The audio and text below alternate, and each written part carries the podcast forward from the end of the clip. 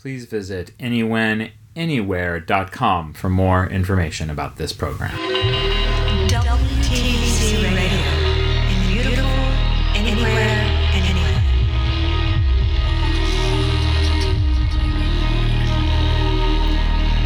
It's our conversation with Peter Thomas. Wanting to be cool. musician and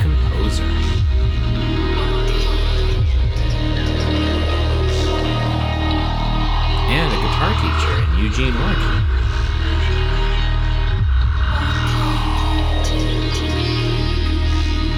Come with us as we talk about cassette tapes and electronic music. Wanting to be cool. When you are young, you never really know what you will be remembered for or uh, what path you're going to take as you get older. You never know what things are to lead to other things, what albums are to inspire your creativity, or perhaps maybe not even music, but where you live might be the catalyst that leads to something new or different. Or maybe not wanting to live somewhere. Peter Thomas talks about the influence that leaving the East Coast had as much as discovering Tangerine Dream. And uh, it's that kind of not exactly sure of what the past will have for you in the present that uh, I think is underlined in the conversation that we have here today. Uh, Peter has a track included on the Switched on Eugene compilation, which is a collection of recordings made in the early to mid 80s, maybe as late as the early 90s.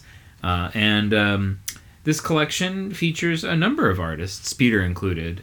Uh, and uh, it tries to capture the world of the Eugene Electronic Music Collective, as seen through the eyes of Douglas McGowan, who put this collection together for the Numero Group. He found these tapes, uh, started getting into the music, started collecting it, started wanting to get in touch with the people who made it, and that led to this collection.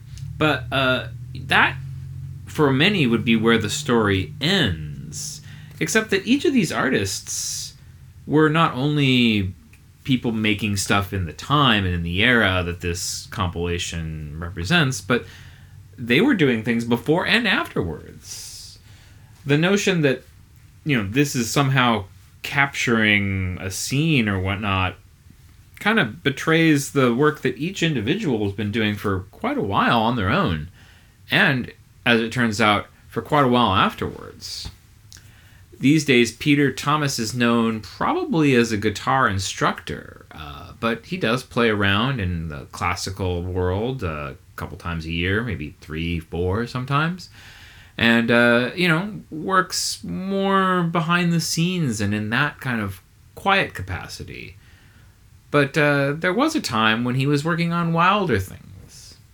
Certainly, uh, this electronic music is uh, a little bit weirder than uh, what he would have been known for initially. And that's probably some of his uh, Tangerine Dream and Yes interest popping up in his music. But that is just kind of one section of his life. This uh, Numero Group compilation does a good job of collecting that work, but you know, these artists have more to them.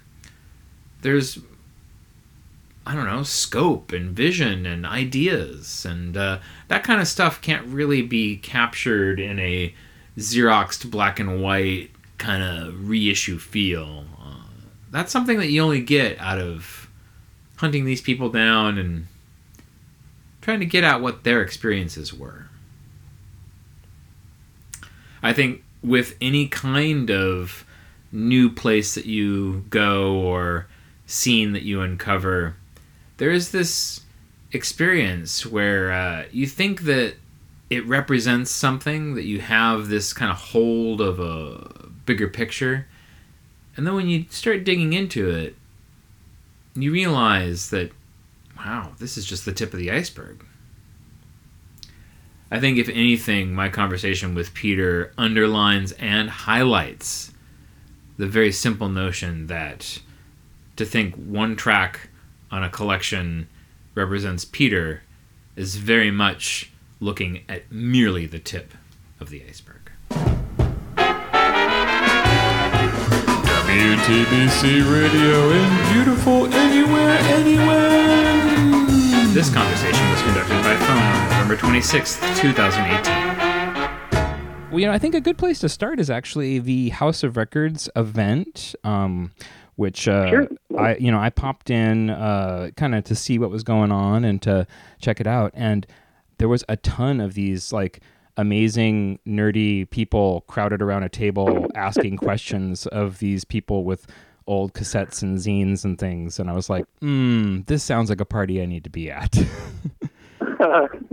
yeah, it was it was very uh, very enjoyable. It was pretty pretty busy for the first hour and a half or so, and then uh, sort of thinned out after that. But mm-hmm. Yeah, we we had a good had a good time, nice. and uh, got- got to meet some people that I didn't know before, and a couple of people I had hadn't seen in a long time. So that was good. Yeah, very cool, very cool. Now, who set up that event? Was that uh, the uh, collective, or was that House of Records, or how did that come together?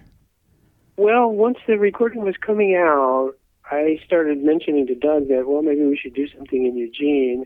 My original idea was actually to do a concert of electronic music, but Hmm. I was thinking about it. I didn't really start thinking about that till August, and it became clear to me that due to other commitments I had, I didn't really have enough time to work up a whole concert of electronic music, and I wasn't sure anyone else would come from far away, you know, bring their instruments and play. So Right. I, I said, well, I don't, I don't know if we should do that. Maybe there's something else we can do. And and Brian McGill actually came up with the idea of having it at House of Records. Hmm. Because they used to carry the tapes back in the day. That's right. They carried the tapes, and actually, one of our original members, Daryl Parsons, worked there for a short period of time in the early days of the House of Records, like you know, hmm. around.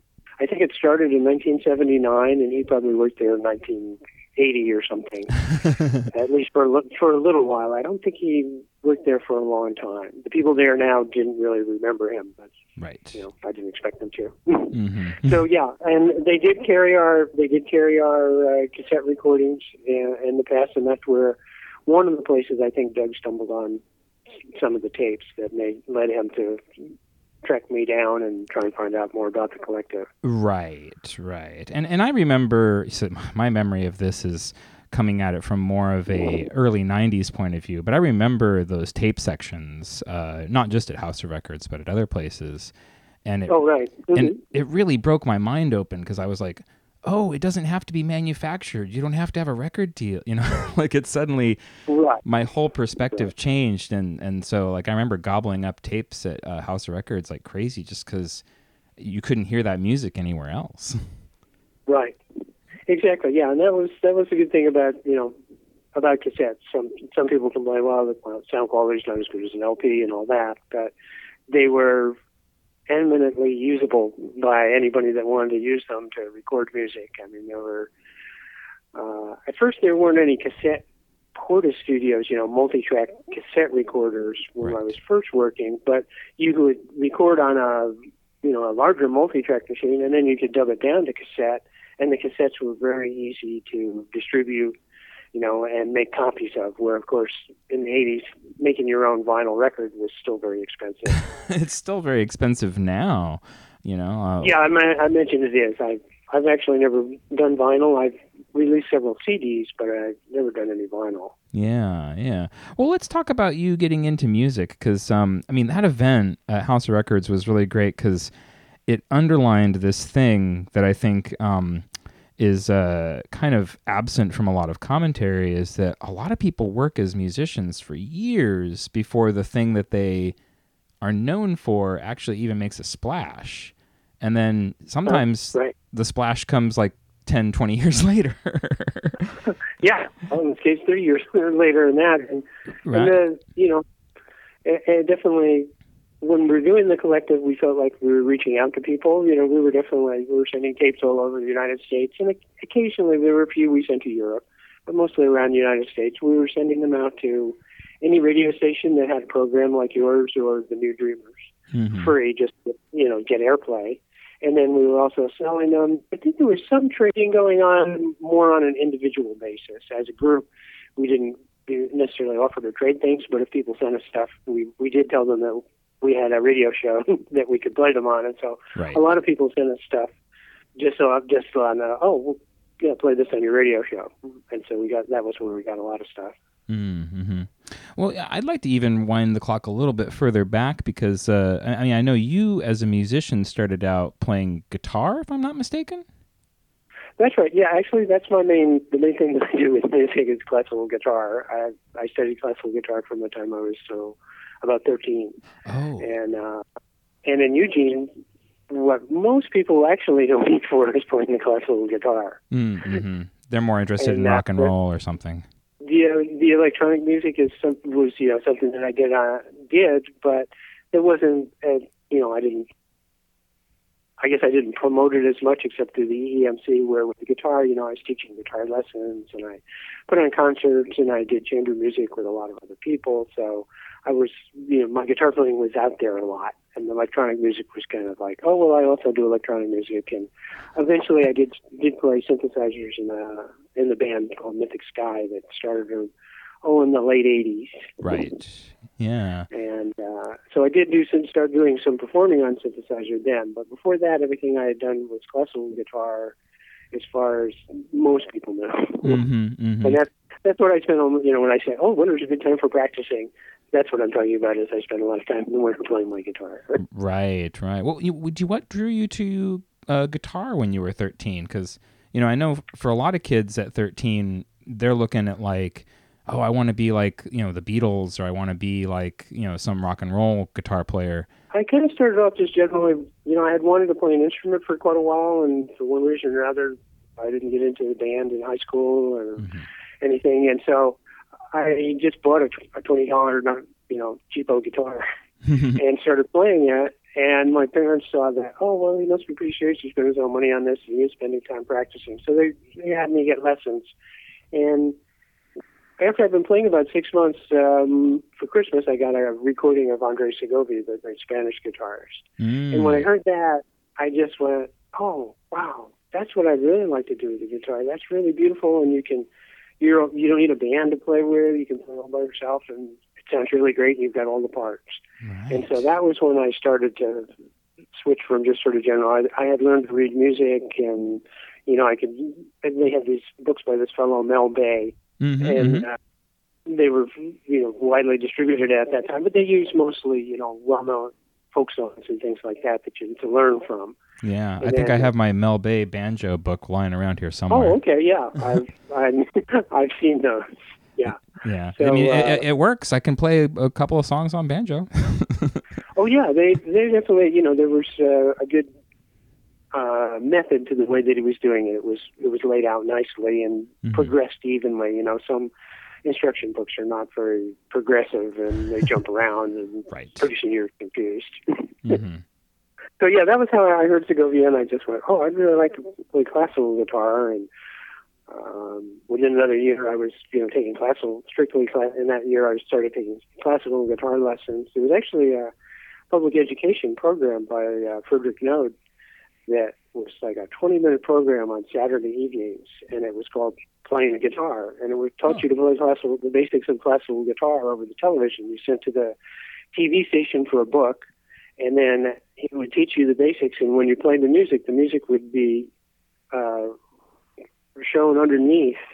You know, the picture of him playing, he'd be playing it, but then it would show the music, and there'd be a little pointer showing all the notes. Wow. And so that was that was one of the things that I started doing for early on for classical guitar, and then I found a real classical guitar teacher and started you know studying with him. But that was actually one of the first places I learned to play classical guitar.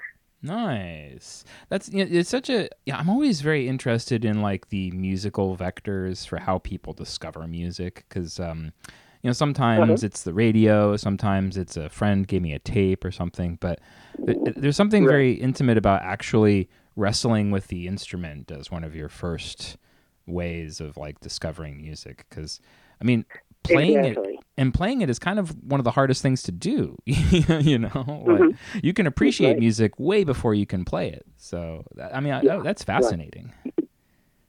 Yeah, and when you start out, you re- you do especially when you're you know a teenager or something. You start out and start playing. There's just it just seems like oh wow, this is just the greatest thing ever. right. Yeah. Even even if though you can't really do anything, you just you can see the potential and you say, oh, if I work on this, I can do Mm-hmm. something with it. Yeah, yeah. Well, and, and you start to kind of connect the pieces where you're like, oh, so if I just keep doing this, I get better. right. exactly. Yeah. Yeah. that was a big discovery, and at, at, a certain point, I was like, oh, if I started practicing like two or three hours a day, I, I'd actually start to really get somewhere. right, right. Yeah, it, it's it's really fascinating because I think that those formative experiences do kind of set a path for people. You know, like hmm whatever your relationship early on with um, art or music or um, or anything like that, uh, the way that you bond with it becomes like the practice that you keep well into old age. You know, like there's something about listening Oh, to yeah. the the radio, which was my kind of introduction to so much stuff, where to this day, Mm-hmm. like that still feels like my way of connecting to music. Right. Oh yeah, no, and I, you know, I I spent a lot of time listening to the radio too. I'd say I, that the radio was a bigger influence on electronic music because, uh, well, there were there were two, there were two things I think connected to the guitar. One of the things that drew me to the classical guitar is the great variety of tone colors you can get, Mm, and I mhm. think that made my ear sensitive, very sensitive to different tone colors. And of course, when you start to play the synthesizer, you realize, oh, I'm creating the tone color. Mhm. and I can make up my own tone colors, or through experimentation, I can find ones that I've never heard before. Right. So I kind of re- relate that to the to the guitar. And then when I was a teenager, the uh, the Rensselaer Polytechnic Institute in Troy, New York, had a radio station that was one of these underground FM stations where they pretty much just played anything all the time. so they might have a piece piece by Ravi Shankar followed by, you know, maybe a classical piece, and then they play the Mahavishnu Orchestra. oh wow. And that that was where I heard like that was the first place I ever heard the Mahavishnu Orchestra, and several other other people that I was later on Larry Fast. I think that was the first place I heard him. Mm. And so that was a definite influence too. Was that that particular radio station? I still remember, you know, at night I'd go to bed, but I'd you know be listening to the WR uh, RPI to hear you know the latest the latest music. Right. You know, there's something about that. Um, oh yeah, mom, dad, I'm going to bed, and and listening to the radio that like Yeah, it feels like so transgressive and so important. yeah, it just opened up a whole new another world of sounds that I wasn't hearing anywhere else. You know, my I think that that radio station and the library in the town nearby us that had a pretty good record collection, Hmm. and I did spend a fair amount of time exploring that. Mostly classical music, Mhm. but so, some other music too. Yeah, very cool. Yeah, you know, uh, I, again, I grew up in a small town, and so like radio and libraries was kind of my window to the world. Exactly. Yeah. Yeah. Yeah. Me too. The town I grew up in was pretty small. There was a larger city of maybe oh, 60,000 people hmm about a half an hour away that we would go to maybe once a week. And I did. That was where I had my library card. They had a good library. It's time for Dial a Song. Hey, what the hi? It's John F. of They Might Be Giants, and you're listening to Austin Rich on WTBC Radio in beautiful anywhere, anywhen. It's a podcast with Austin, and this is They Might Be Giants Song of the Week. This is the latest from us. It's our Dial Song. Eustace, Muriel, somebody's at the door. Creepy, surreal, someone better get the door. Someone better get the door. Who's gonna get the door? Courage the cowardly dog. Courage the cowardly dog.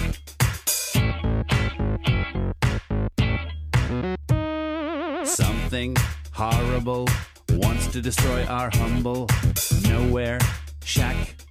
Who will protect our home? Someone protect our home. Who will protect our home? Courage the cowardly dog. Courage the cowardly the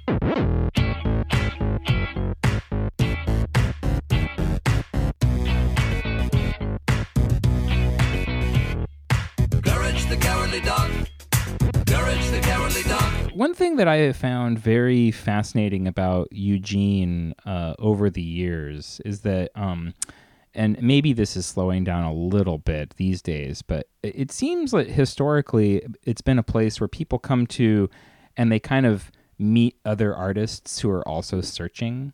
Um, was that kind of your inspiration for coming out to the West Coast, or was it something else? Well, you know, I I was living in Buffalo, New York, and I went I went to college there, and I didn't have the greatest college experience. and my brother lived out in Oregon, and then eventually I just had this feeling I had to get away from the East Coast. I mean, I Mm. know it said in, in the bio too, and it was something that struck Doug, I guess. But I realized I just had this feeling like I got to get out of this place. And I'm, I'm not. I wasn't exactly sure. I couldn't put my finger on any particular thing, like, oh, there's this person I hate, or oh, I can't stand this, or whatever. It was just, oh, I got to get out of here. And so I, I came out here. I, I had almost no money at all. Luckily, my brother, you know, put me up. But um, when I did get out here, I did kind of feel like, you know, there was a music scene. It was fairly diverse. There was a lot of punk going on. I moved out here in, you know, not, late 1979 right. out to Eugene. And so there was a lot of punk going on, but there was also, you know, just a whole feeling of like musicians wanting to get in touch with each other and try different things. Yeah. And that that that was very very uh, prominent in the the early times. And I, would say that that certainly has continued to some degree. I know you know that uh, there is still some of that going on. Mm. It was, I think, it was very strong in the in the '80s when I came out, and had you know started to go downhill a little bit in the '90s. Mm. You know, with, with, with the internet coming out, Right. that kind of started to siphon off that sort of thing where people were like, "Oh, well, I, you know, I can get in touch with this person in- anywhere on the computer." So Well, I think you- it was a little less, you know, it made it a little less attractive. Oh, I should go to a concert, and there'll probably be people that like the same music there, and maybe that we can start a band or something. right. You know, that kind of thing. You know, you know, it's so funny. My entire memory of Eugene, I didn't really get online until after I left. So, Oh, like, my entire memories of Eugene days are entirely like writing letters and trading tapes. it, it seems like a whole other universe, you know? Yeah, yeah. It's uh, you know, I still write letters, but I don't know too many people that write letters anymore. yeah, you know. Well, uh, so here, I mean, I guess this is probably what led you to. Now, you know, this is a throwaway kind of note in the um, bio, but I thought it was interesting. The Eugene Guitar Association. Oh yeah, Yeah. Yeah, well, what how that happened was there was a guitarist who moved to Eugene, that fellow Neil Archer Archerone, and it's kind of funny. I had never heard of the guy, and I was you know hooked into classical guitar, but he was doing 50 concerts, serious concerts. I mean, he played Carnegie Hall and places like that Whoa. a, a year. And I and the thing the thing of it was he was a really well trained businessman, and so he knew mm. how to make contacts with people and get things going. And so when he moved to Eugene, he contacted uh, a dozen different guitar teachers of all different styles and said, "We're going to start this guitar association here in Eugene, and Eugene used to have a guitar group, and you know, I'll, I'll be glad to help." Spearhead it but i need these people and he started like a steering committee that met for a year before the group was even official Wow. and that was just the sort of way he did things. Hmm. He was a very high level professional businessman as well as a really good artist. I mean, he was. I hadn't heard of him play, heard of him, but when I heard him play, I was like, "Oh, this guy's a real thing." he was a top level classical guitarist, you know, right. and and um, he had that aspect of the business, and so he put the Guitar Association pretty much together himself by contacting these guitarists, and most of them were like, "Oh yeah, okay, let's do this." There were there were a couple of them were like, "Yeah, no, no, I don't have time for that." but he got the main classical guitarists in town, the main jazz guitarists, and a couple of folk guitarists to become involved in starting the group. And then after that, those people were involved in running it for the next few years. And we, you know, we, the first year they we put on concerts. There were concerts at the Hult Center Hmm. and at the Soreng Theater there. They had uh, Scott Kritzer, who's a wonderful, probably the best classical guitarist in Oregon, Mm. played. But we also had the Assad brothers, who were like the world's premier classical guitar duo. Oh, wow. And uh, the years after that, we we sort of shot a little bit lower, but we still were putting on all concerts, uh, you know, nice concert halls and things like that. And we put out a newsletter every other month. It was called Vibrations. I was, I was the editor of that, and it had stuff about what we were going to do, but it also had articles about, oh, you know, aspects of playing the guitar. How did you uh, fall into the editor position on that? Was that kind of like through who else is willing to do it? Or? yeah, it was one of the, it was one of those things where you know we would get together and people would go, oh well, you know what what are you good at? And I had always had some some skill at writing things, you know, and being able to write, and I liked doing it. So I offered to become the editor to the newsletter. Yeah. not really knowing exactly what that was all going to involve. It is unfortunately a thankless job as someone who's done a lot of editing in the past and uh, uh, sometimes your your name is even left off of the things that finally get Right. printed and so it's like after you kind of did all of this work putting it together it's like the two writers get like the credit and then maybe the publisher right. yeah so, And the one thing that happened with the Guitar Association that didn't happen with the Electronic Music Collective, and why the collective actually lasted longer than the Guitar Association, Hmm. was that the Guitar Association was never able to replace the original people with new people to take over. And so eventually it boiled down to myself and, and one other guitarist who were doing everything. right And we put out, you know, put out feelers saying, well, you know, we can't do this all on our own, and please volunteer to help. And i after about a year, when we just didn't have anybody come forward, we said, well, we're going to fold the group if nobody comes forward. No one came forward, so we ended up folding it. So that group only lasted about five years, where the collective had new members come in all the time. You know, when Carl left, he was, I think he and Peter Nothnagel were the first people who they left in the first couple of years. But we already had people like Joel Horwitz who came on and who, even after Brian and Nathan left, he was kind of kept the thing going. And then after him, there was another fellow, Andre Chin, who sort of took on that role. And he was also doing the New Dreamers. So we still had that connection with Right. the radio show. yeah this is And the so- klcc That, that made a big difference. Yeah, that was on KLCC. Yeah. Now this is something I only ever heard about because I think it was a little before my time. Um, but uh, my mom later worked at KLCC, so that was kind of Oh. how I, uh, I, I Mhm. even heard about it. but again, more in the '90s and and kind of past um, when it was around. Um, uh, but uh, but yeah, I, you know, so that's kind of cool. I mean, having radio station access like that to kind of help cultivate and play material definitely helps keep a little organization running afloat. Yes, it did, and it, and it, you know because we could say that oh well we have you know radio program that will play your music on. People would send us their music, and uh, you know cas- cassettes and so on. Yeah. Well, you know, let's talk about how that got started. Mhm. So you're in the uh, Eugene Guitar Association, and as you're saying, it's got like some big name people and some cool elements to it, but um, no one really kind of willing to take the reins and go. Um, is this when the um, EEMC gets started, or how do, how does that first kind of formulate? Yeah, I think the you know I think the Guitar Association I believe started in the first year when Neil did the steering committee. I think it was 1982, and then the first official year where we you know put on programs and stuff was 83. Mm. So it had been going for a year or two before the collective started. Got it. And so when I talked to, I think Brian was the first person I met before there was a collective. I met him at the U of O somehow, hmm and I t- talked to him, and um, somewhere along the line he said, "Oh, well, you know, my friend Carl and Nathan and I were were trying to thinking about putting a group together. Are you interested?" And so I was, "Oh yeah, I'm sure. I'm definitely interested in that. Let's get together."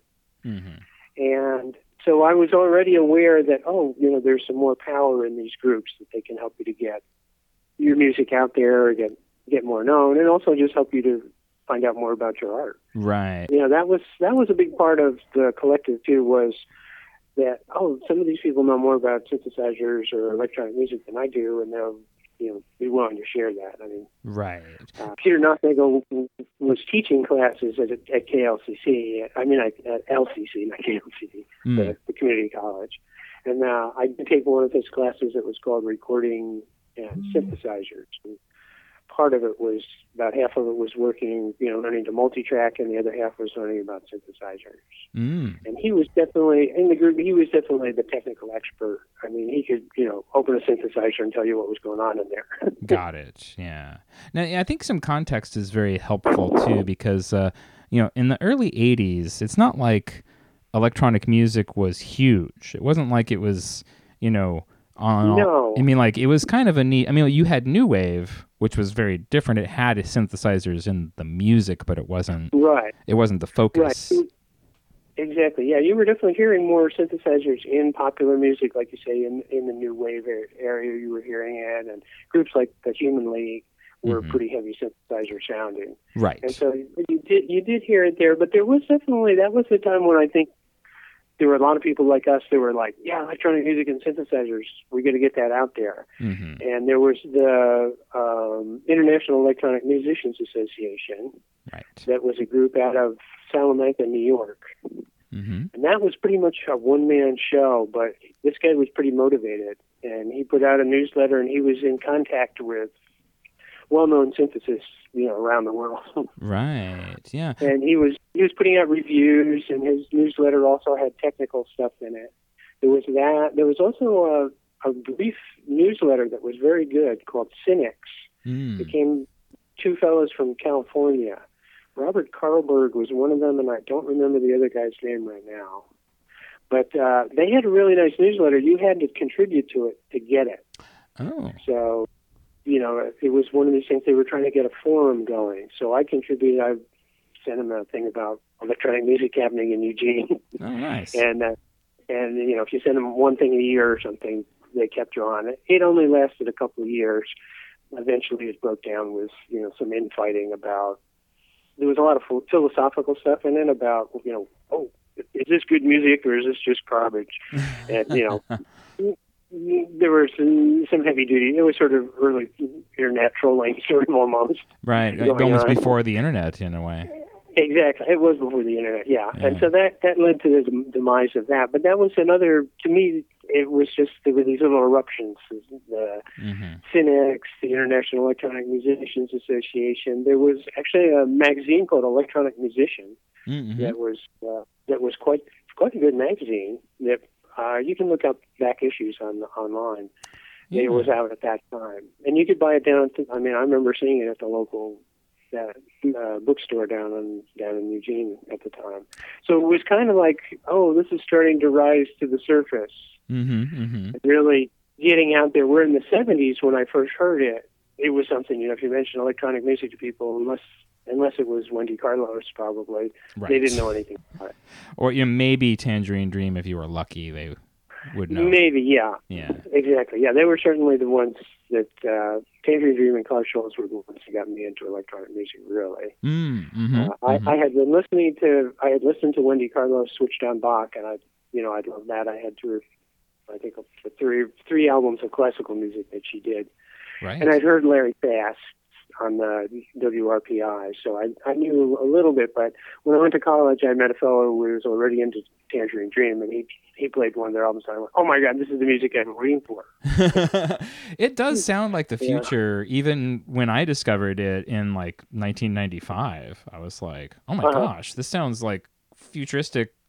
But it's like Exactly. you know, it's it's old. you know, so Right. it, it's one of those things that I think um, I think it's why people aren't quite ready for it too, and why it didn't really reach the popular consciousness is that it does sound Right. so far outside of pop music.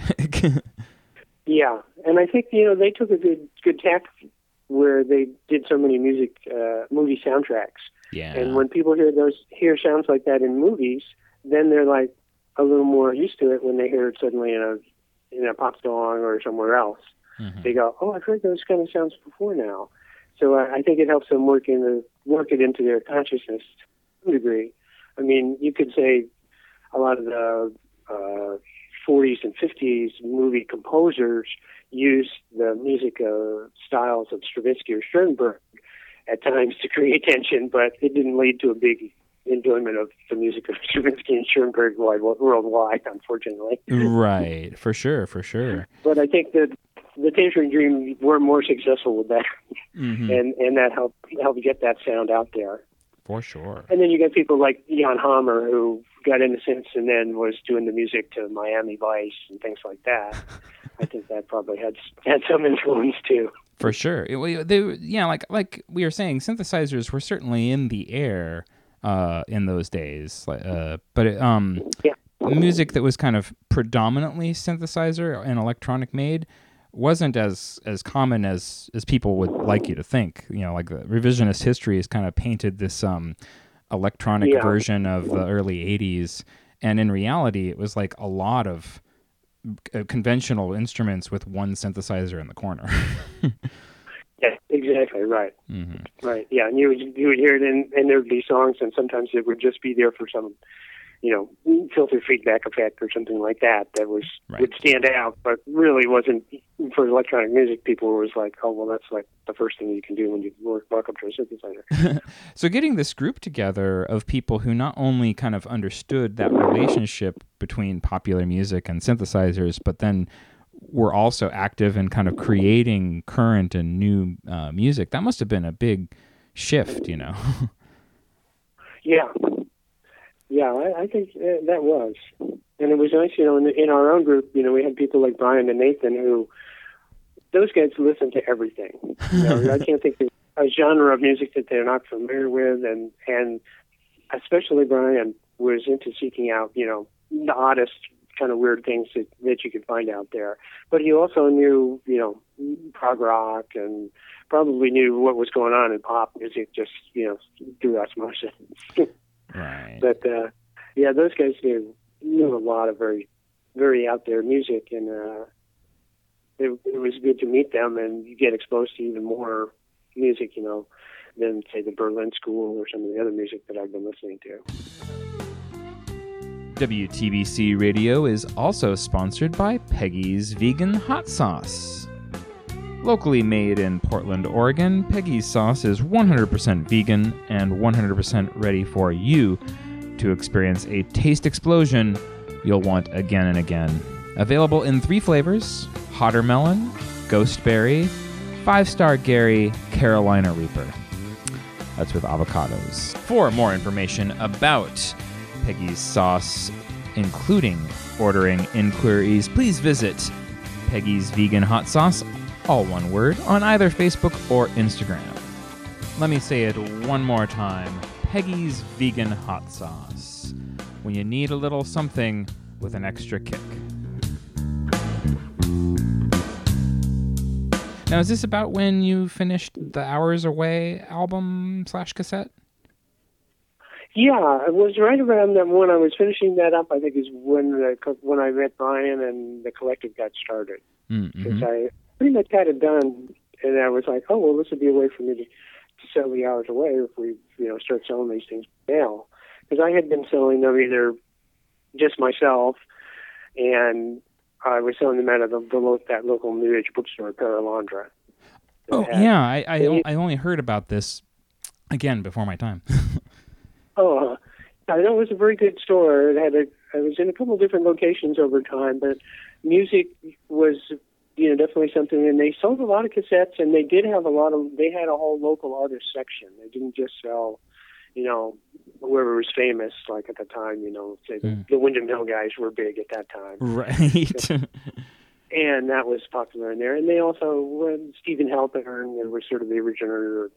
You know, a lot of people thought of him as inventing new age music or whatever, even though it had been around for a while. hmm and they, she sold his his stuff. So you know, I was selling my tapes there, but obviously it wasn't selling tons of them. And definitely sold more through the collective. Yeah. Well, and, and again, trying So- to establish context, you know, this is not something that mm-hmm. is on the internet. This is not a cassette that you can c- go and buy now. It's it's kind of this thing that like it was part of this DIY self-perpetuating system, you know, of people making things on their own and then trying to make a living with it. That's right. Yeah, and that's what you know. Uh, uh, that was sort of the thing that made me feel like, oh, okay, well, I know how to do a recording studio, and I can record these compositions. And, and so, you know, eventually I did a, a guitar recording after feeling like, okay, and I didn't record that myself. I with the guitar, I've always gone into their professional studios and hired people to do all the engineering and stuff. Right. Where electronic music, I've always done it all myself. Well, and that's one of the th- the benefits of electronic music is that it's one of the few areas where you can do it all yourself. Exactly, yeah, that, and I think that was something that that drew me to it too, because you know when I was growing up, I, I studied composition formally, and so I mostly wrote piano pieces hmm. because my teachers were pianists, and they could sight read pretty much anything I could write and go, "Well, here's what it sounds like," and yeah, this part really sounds kind of cool, and that part I don't think you knew what you wrote. yeah. And so and when I got into synthesizers and I saw, oh, with a multi-track recorder, I can come up with my own music that sounds in the in the genre that I like, and it's kind of like writing your own orchestral music, only with without the traditional instruments. For sure, for sure. Yeah, there's something that's uh, very freeing about making that discovery where you, you suddenly you no longer have to be a part of this larger organization. You can do the whole song yourself. Like I think it breaks things open for a lot of Yeah. musicians. And that's something I, I think people don't appreciate that right now because because now it does seem like oh all you have to do is go on the internet and whatever you create you can get get out there. Right. In the '80s, it was like, well, I can make all this stuff up, but what do I do with it? How do I get? How do other people get it? Yeah. Well, and that was one one reason to start the collective. Yeah. Well, and it was also this kind of like the collective allowed you to plug into this other network of other artists, you know, who were doing Exactly. zines and tape trading and, you know, like trying to be outside of the system. Right, and it did, it, did give the feeling that oh, we're we're kind of part of a movement here. I know when we did the second cassette compilation for the EMC Northwest Passages, that was the one we solicited throughout the whole Northwest, and Mm. you know we got things from Jeff Greinke and K. Leimer, and both of those were guys that had you know actual records out, and I felt like oh well you know we're like a step down from those guys, but we're right in the same league with them. We're doing what they're doing, just at a slightly lower level. You know we haven't can get quite the uh, machinery to to get out LPs, but other than that, we were doing a very similar thing, and they must have thought our stuff was okay, or they wouldn't have submitted their stuff to be on it. right. Yeah. so it, it felt like, oh, well, okay, yeah, we're part of something here. Yeah, well, again, I, I know this is not a new idea, but it levels the playing field for artists who feel like it's an uphill battle to release music. Yeah, definitely, uh, especially in the early '80s, it really seemed like there was a big wall between, oh, if you're not famous, how do you get to do anything? Mm. And how do you get to be famous anyway if you can't get your music out there for people to hear it?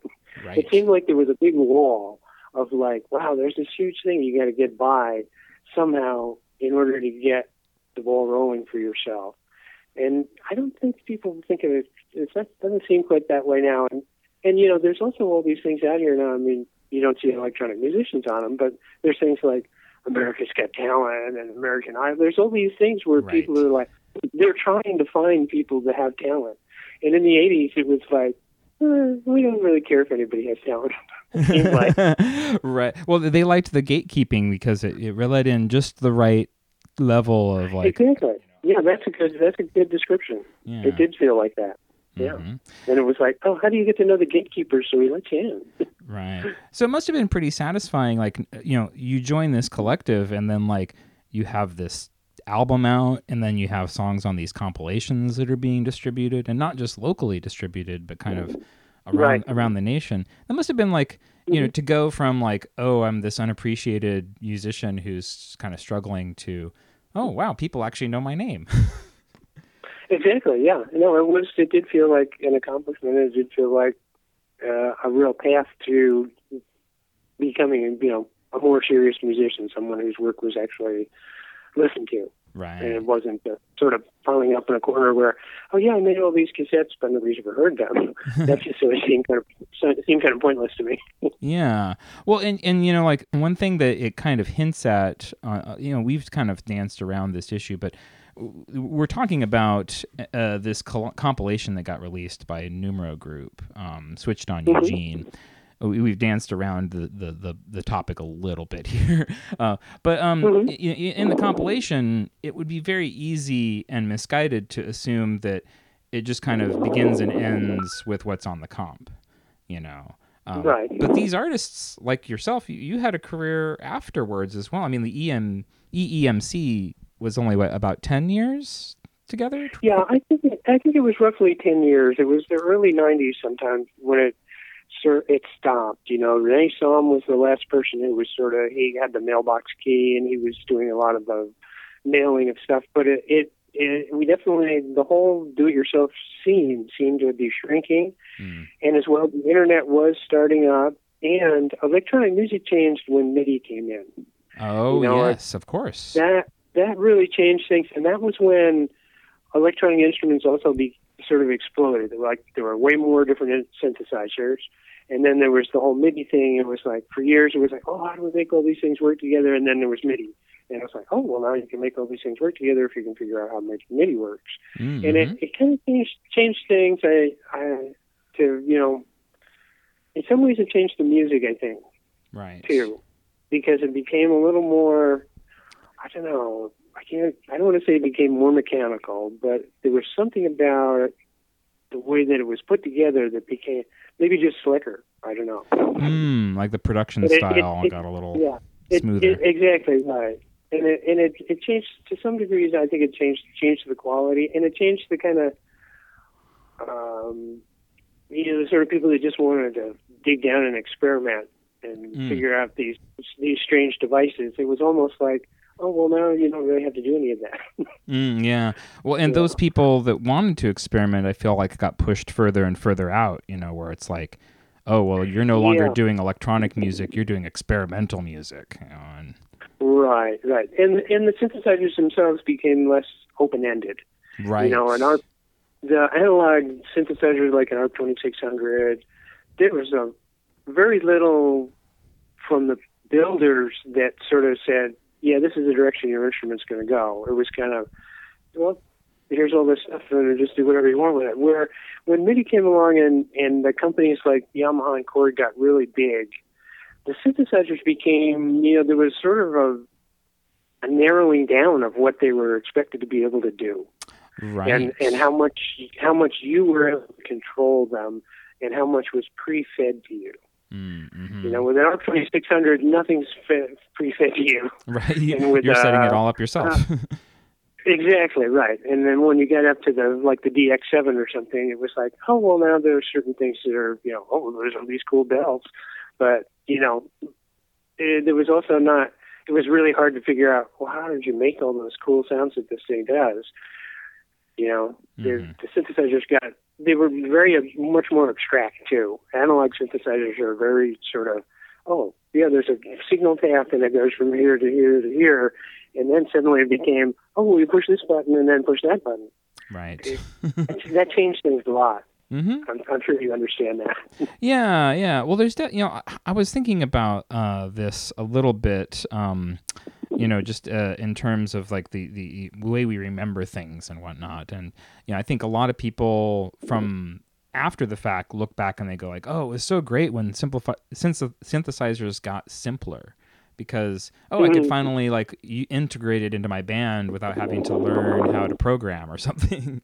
Um, right. and in a way it's like you are suddenly like this whole skill this whole um, creative talent that people had developed over the years of learning to play these synthesizers was disappearing in favor of people who were just kind of plugging it into this larger sound Yeah, I think I think that's true. It became more a keyboard instrument right and less the instrument of composers. I think mm, maybe that that's one of the differences. yeah. That it became more of a oh, if you're Rick Wakeman, this is cool, as opposed to if you are, you know, say Klaus Schulze or someone like that who just spend a lot of time. Oh, let's connect this to that and see where we go. And oh, that's a good sound. I'll make a composition out of it. you know, I, I, again, uh, we could get um, bogged down in the past, but uh, I want to talk about something that's current. I mean, you, after the EEMC, you, you kept doing music stuff. We, we mentioned that you were in uh, Mythic Sky um, and That's uh, right. whatnot, but uh, you to this day you're you're a guitar teacher. That's right. Yes, I continue to teach classical guitar and perform. I, I do a lot of chamber music. I, you know, I'm playing a flute and guitar duo. I play in a guitar duo, two two classical guitars, and I work with singers. So I I do do a lot of a lot of classical music and uh, perform. You know, in concert at least a couple three times every year. Very cool. So I'm still still doing that, and I did the you know I was with Mythic Sky. The Mythic Sky lasted from the end of the '80s to uh, I lasted about oh, I think maybe it started at '89 and went to '98. Mm. So it was almost for ten years. Yeah, and I I vaguely remember seeing flyers when I first moved to Eugene. Oh, okay. Yeah. Yeah, yeah, we did play on the Dave Helfand, the fellow who started the group. Uh, he was real motivated, and he did a lot of you know promotion to get performances, and that that group definitely played regularly. hmm And it was a good chance for me to uh, learn to play synthesizers live. Right. I had my Korg MS-20 and a sequencer, and I ended up buying a digital FM synthesizer, polyphonic synthesizer, um, the YS200 from Yamaha. Hmm. And those were those were the main things that I used. The other thing I used was the Roland. I had a Roland 501 Space Echo, and that was that was one of my favorite devices. Hmm. Yeah. Yeah. This is probably And the that- other thing that we could do if I was a little more um, synth heavy is gear talk because uh, Uh-huh. you you, know, you guys had on display at House of Records some vintage synth uh, that uh, I, was it yours or who whose was it that was there? Well, the, pic- the pictures that you see in the Switch on Eugene of all the equipment, that was a time when we pooled equipment between myself, Nathan, Brian, and Daryl. Hmm. And uh, Nathan and Brian were living in an apartment that was actually up in the same building as that Paralander bookstore upstairs. Hmm. And they had a room that they turned into a studio. And at one point, we all brought over stuff. I brought over my MS-20, and I think Daryl brought one of his over, and he brought his ARP 2600, and Darren, uh, Nathan and Brian had a bunch of equipment there. and we just put it we just put it all in there and people would go oh i'd like to come over and use the equipment for you know are somebody going to be around and you can go if they weren't using it you go in and fool around with it and so yeah we bought a lot of it together. That's very cool. and so it was a mixture of people's equipment. I mean you know, and, you know like you see that picture of me where i'm you know playing on the synthesizer.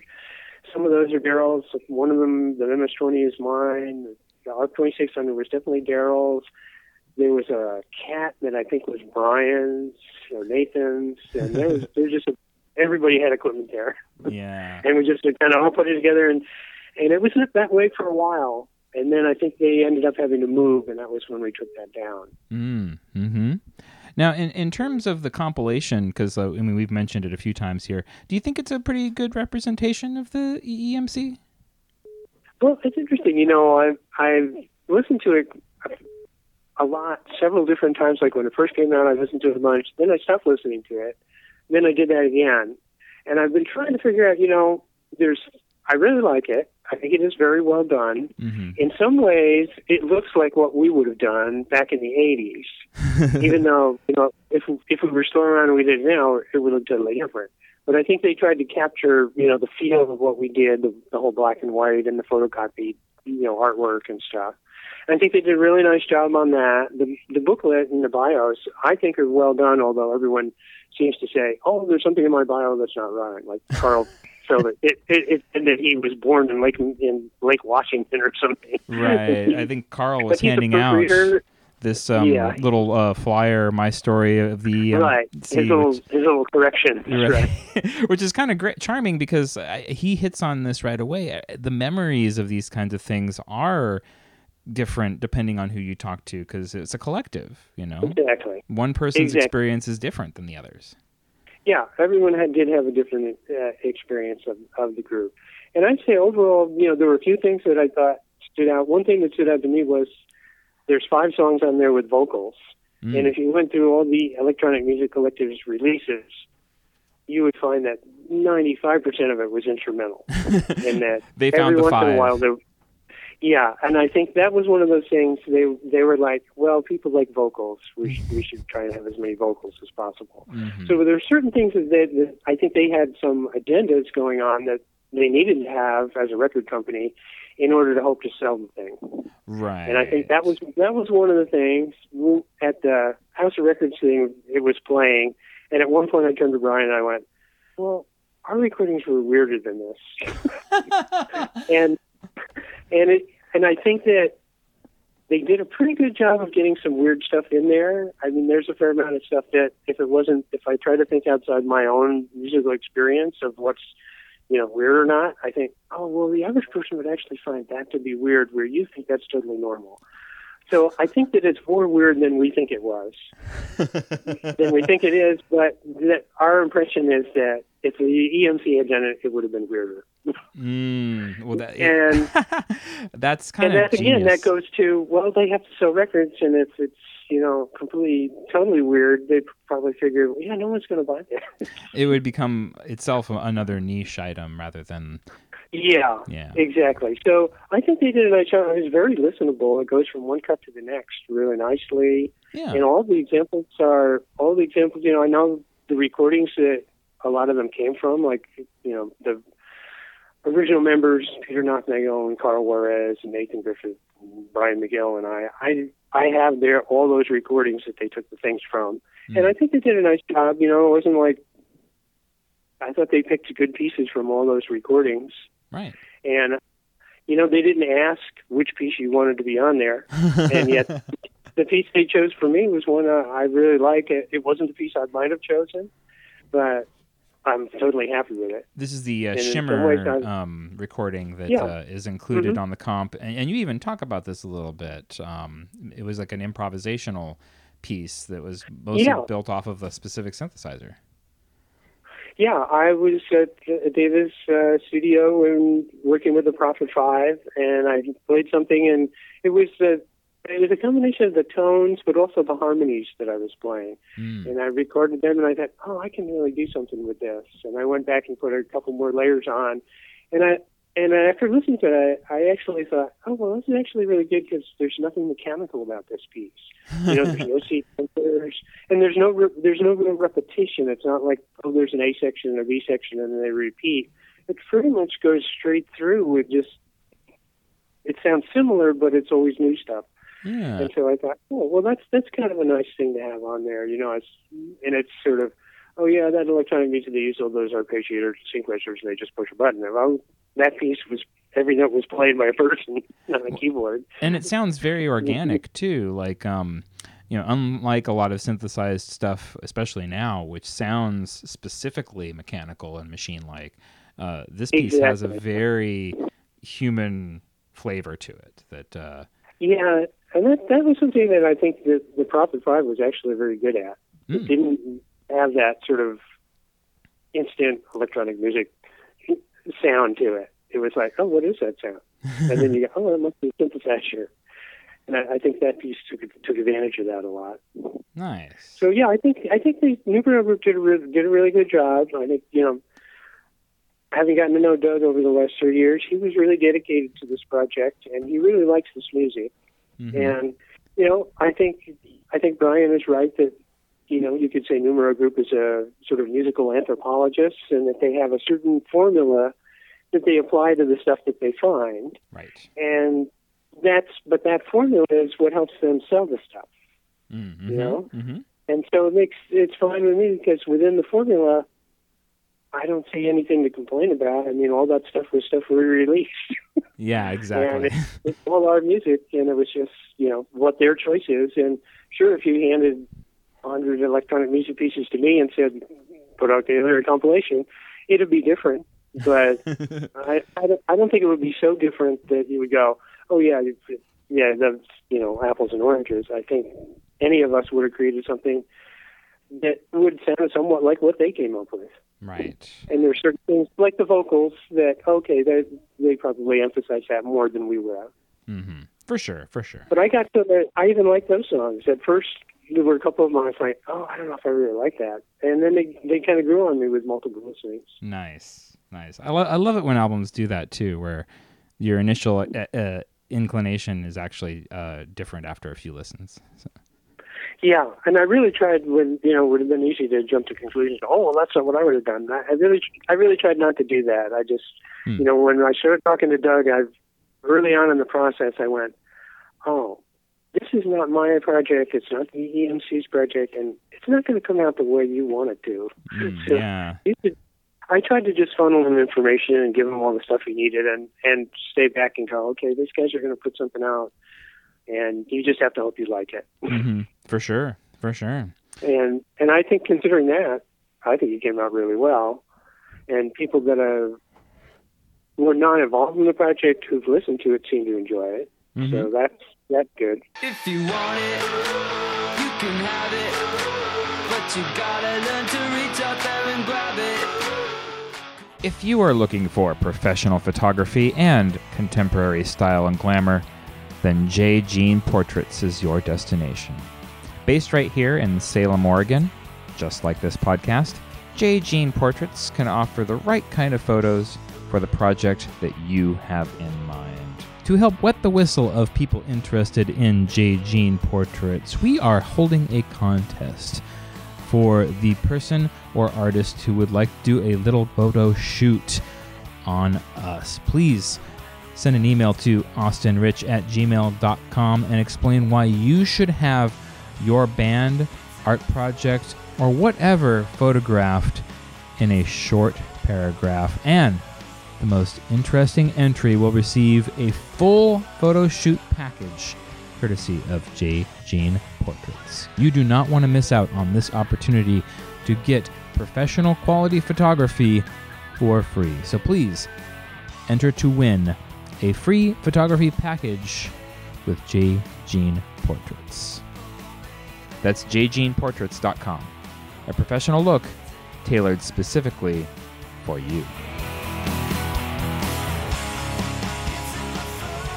Well, in my last kind of thoughts that I had on all this, um, when uh, this, it, it kind of goes back to the Wendy Carlos Tangerine Dream thread in a way. Um, There was a point in electronic music history where it felt like it was a composer's genre, you know, that, Right. That like uh, people who made this music were going to be more of a classical tradition, going to have more of um, a compositional uh, desire when they're creating things, that sort of thing.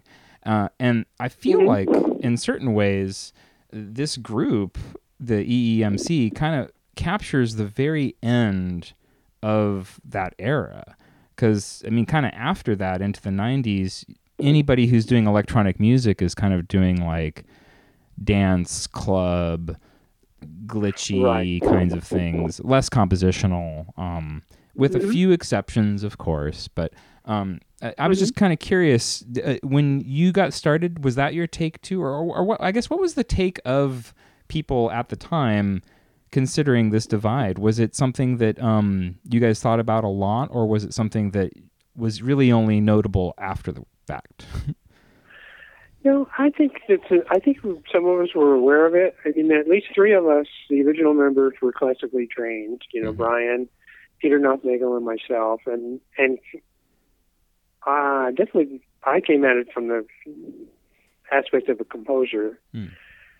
And wanting to be able to do, you know, a to be able to rep- compose my own music with things besides the guitar that would add up, you know, would sound interesting. And I think uh, Brian and Peter came, came from that same thing. You know, Brian was studying composition at the U of O when I met him. Mm-hmm. So, and uh, Peter was already a, you know, established as a, you know, high level recording engineer in the classical music field in Eugene. I mean, at, in the early '80s, if you were a classical musician, say you were, you know, at the university or LCC, and you were going to make a, re- do a recital and you wanted a recording, Peter Nothnagel was probably one of the two people you called. and so he was his knowledge of classical music and how to record it was, you know, considered top notch. Hmm. And I'm sure he came, he definitely came at it from that compositional sort of thing. Right. And then some of the people like Daryl, he was, you know, had no musical training other than he'd listened to so much music. I when I met him, I immediately realized that oh, this, you know, he could talk talk about Beethoven and classical music. He he was really big on Rimsky Korsakov's Scheherazade, Mm. but uh, he also knew jazz. He knew like free jazz, like Coltrane and those guys. And then he, you know, he knew prog rock, and towards the end of his life, he get into heavy metal and to, you know, like really deep into bands I never ever heard of. And uh, so he was really into music. He just wasn't trained. He knew he had a lot of sounds in his head, but he wasn't trained. Mm. And I don't think I don't I know Carl wasn't wasn't you know he he'll be glad to tell you he never took a guitar lesson. and I don't think Nathan was really I don't know about Nathan if he was trained musically or not. Hmm. That's a good question. He was I always thought of him you know he was an art major. So I always thought of him as a visual artist who had taken up electronic music. That's interesting. So- that it's kind of equally split in a way, where it's like, you know, Yeah, he's, uh, It's true. There, there was right half and about half and half. yeah. Wow. Yeah. I don't. We don't. I don't even remember talking to other people about that at the time, but I'm sure we were probably all aware of it. Mm. Okay. And it and it does seem like that was, you know, the '90s was sort of the branching off point where hmm it seemed to me there was less of the compositional and more of the, um, oh, by this cool instrument that makes these sounds, and you know, be Rick Wakeman. Right. Not that Yeah. I, not that I don't don't totally admire Rick Wakeman. well, there's a lot to admire there. yeah, there is. Now, Yes is one of my favorite bands. so. yeah. I mean, I think uh, every kid kind of goes through that phase where yes kind of blows their mind.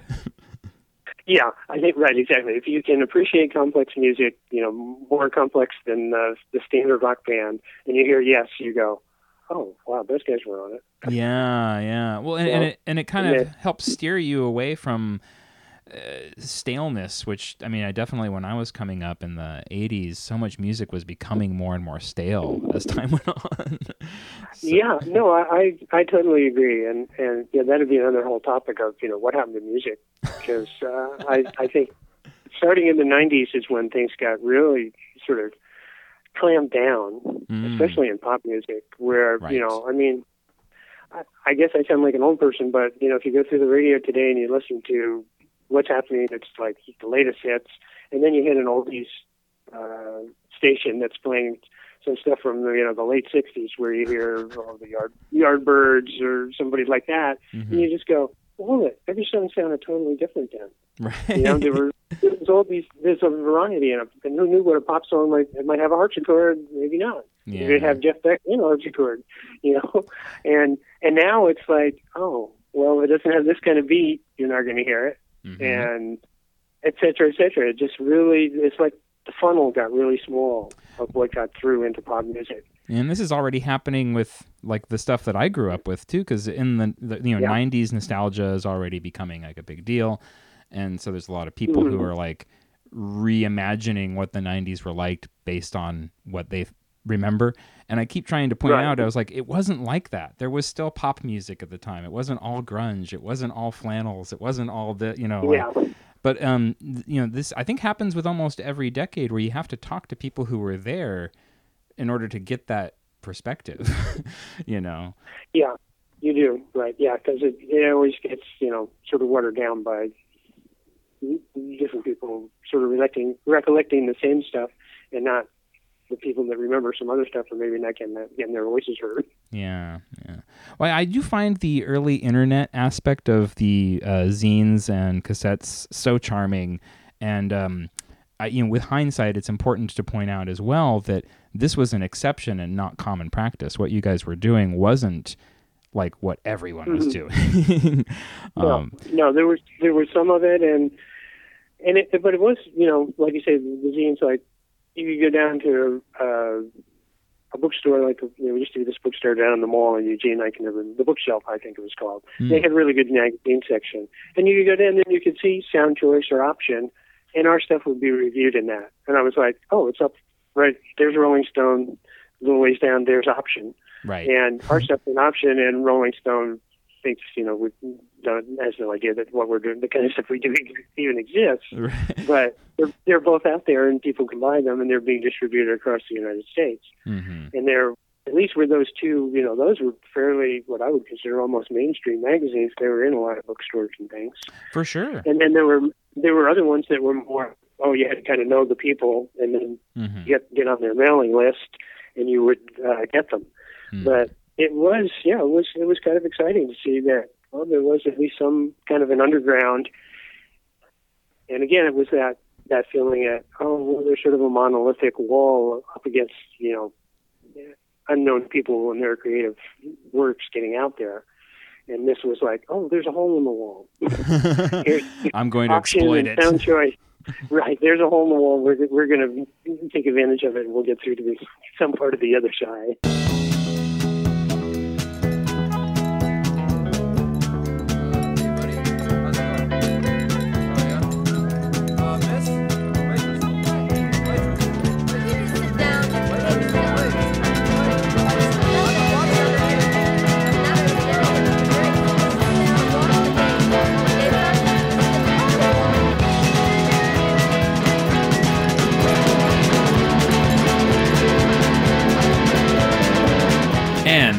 My conversation with Peter Thomas, uh, a musician and composer. Uh, if you live in the Eugene area, I bet you could get some guitar lessons from him. Uh, but you might have some luck finding him on the Switched on Eugene compilation by the Numero Group, out now with a number of interesting and uh, lesser known artists from the past. Uh, yeah, that's. Uh, I, I really enjoyed uh, meeting and, and then speaking with Peter. Uh, that event uh, at House of Records was pretty cool because you got to see all these old dudes reminiscing about making zines and tapes and writing letters and it was just like so much old man stuff in one room. It was pretty concentrated and it was a lot of fun. Uh, so yeah, check out the uh, the comp, and uh, yeah, uh, let's just say there's going to be more action on that front uh, on this podcast. So stay tuned for that. Yeah, you know, I haven't really had a chance to talk about it much, but we have a new home on the interwebitron, anywhen, anywhere.com. Uh, that's where you're going to find us. That's where everything is kind of based out of. And we're pretty excited to have that going. So check it out.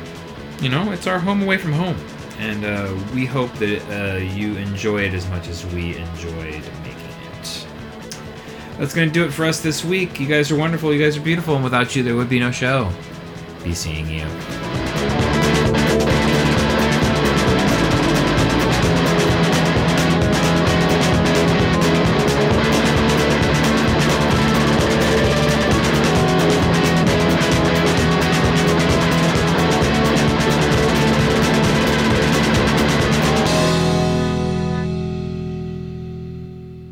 And you had to know synthesis. I think that's what I was going to say. You know, when I started doing it, that fellow Devarahi, uh, he was doing his book. The, it was going to be called The Secret Guide to Synthesizers, but eventually it was The Complete Guide because The Secret Guide probably sounded too cool for a publishing company. and and his book was, you know, step by step how to work synthesizers based on the ARP 2600. And so I went went over to his house knowing, you know, not very much about synthesizers. I'd taken Peter Nothnagel's course and I had my own Korg MS-20. So I knew some stuff about it, but I, you know, the Korg MS-20, some of it is pre-patched and some of it's patching. I hadn't really understood the whole thing about how th- how the things were working. And when I went over to his house and started using the book, it was like, oh, okay, now I know how a, what an oscillator is doing, and I know what a ADSR is, what an en- envelope generator does, and and I could see all the things going on. And he would give you experiments. You know, you'd say, "Oh, I've heard this sound on the on a synthesizer," and there was experiment 94, how to make the sound of a you know helicopter or coffee boiling or you know whatever kind of sound. Wow. And, and you would learn how to make those things, and and you'd know that oh, okay, this module does this, and if I do this with this module, yeah. that's what I get. And and that that whole thing disappeared, although it has come back with the, the whole Eurorack uh, synthesizer thing. You know, there's analog tweakers out there all over the place, I guess.